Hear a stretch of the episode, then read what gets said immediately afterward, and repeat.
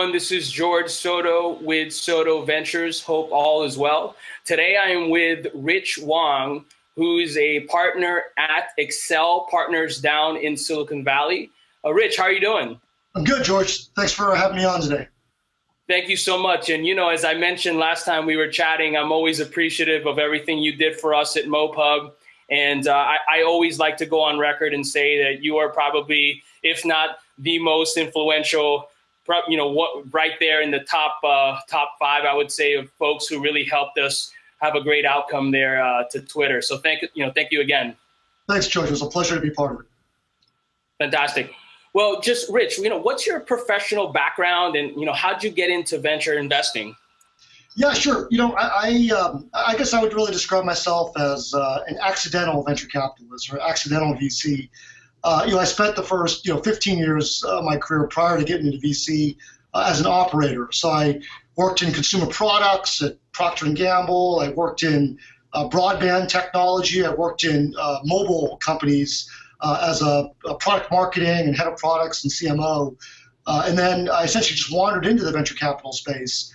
You know, a number of firms, including Accel, were really interested in getting some perspective of someone that spent a lot of their time working around the mobile ecosystem and I found myself getting excited and interested in more and more of these startup companies that the other VCs at the time were meeting.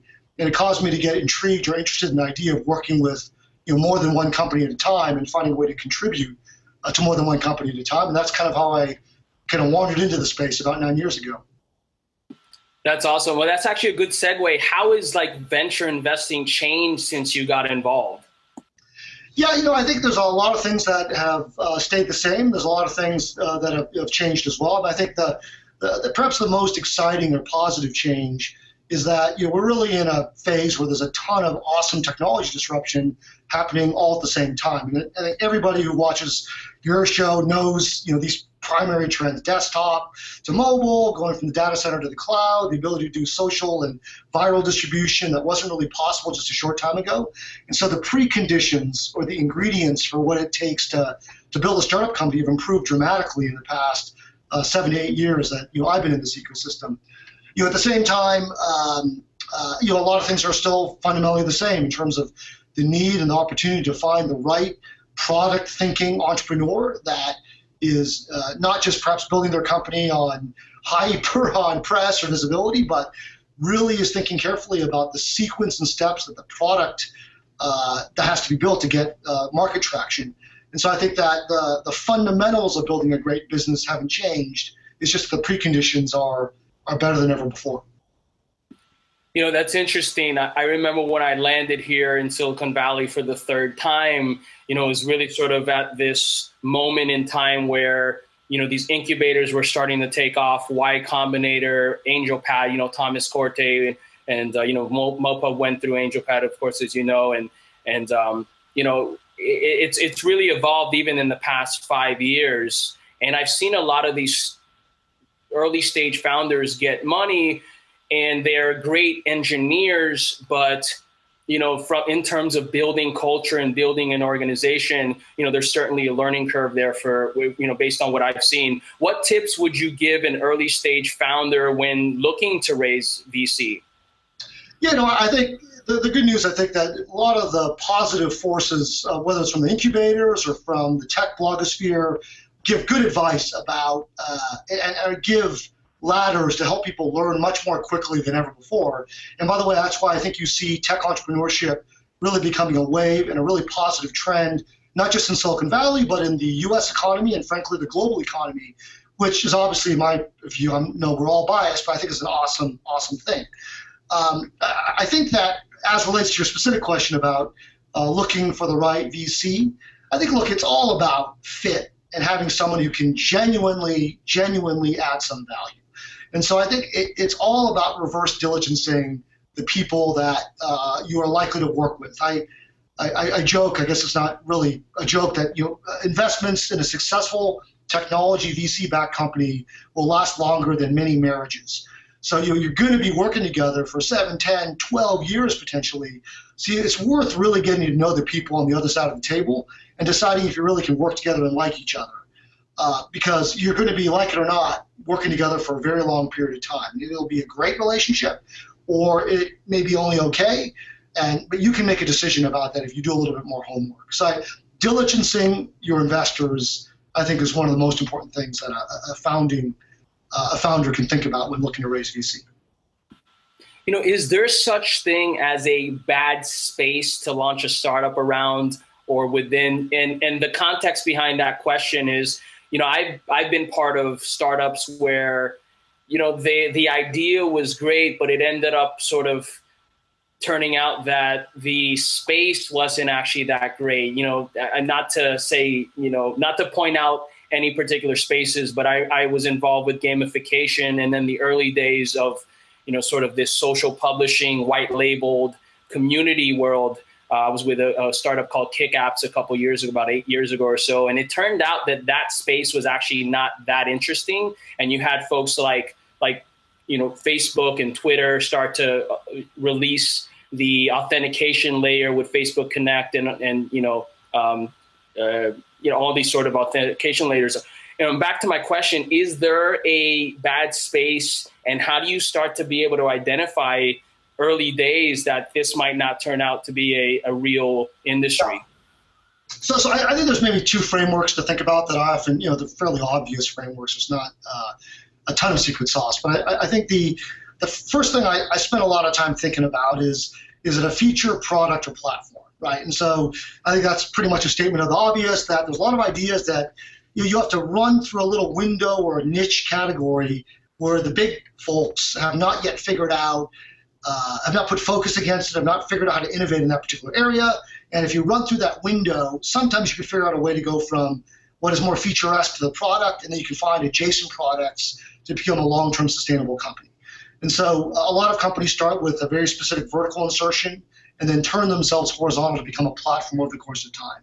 So I think oftentimes when you look at investments in the venture capital space or even as a founder, you want to think about can you see, at least hypothetically, what the steps are to go from feature product to platform slash sustainable company uh, over the long term. You know, the other thing um, that the other framework I think that is uh, is worth uh, thinking about and, and trying to get uh, one's head around when one thinks about spaces is there are some companies that are great technology innovations and are really fascinating science experiments, but that doesn't mean they actually can be turned into great products that actually uh, solve a real pain point value proposition. I think uh, to, to be tough on augmented reality for a second or virtual reality, uh, that is a category that has amazing, fascinating innovations, but in some cases has yet to find a broad scale value proposition. Uh, and then I think there are companies that have, are great value propositions, but may or may not be great businesses uh, for different reasons. And I think it's important to look through that filter of is it a great innovation, and therefore can it become a great product, and can that product actually truly become a great business? And those things are not the same thing, even though it's very easy to munge those together if you don't think about it in that framework. Well, that actually leads to my second question. You know, what attributes have you been able to identify that successful companies tend to display? And you know, you've been in, in tons of great deals, AdMob, of course, MoPub, and and so on. Accel has been a part of Facebook, and you know, a number of phenomenal uh, companies. Uh, again, what, what attributes? Maybe just a couple, handful, you know, two or three that you've been able to identify over the years. Yeah, no, I, I think it, it is. Um, I think it comes down to one primary thing, which is a founder that has an authentic understanding of the problem they're trying to solve.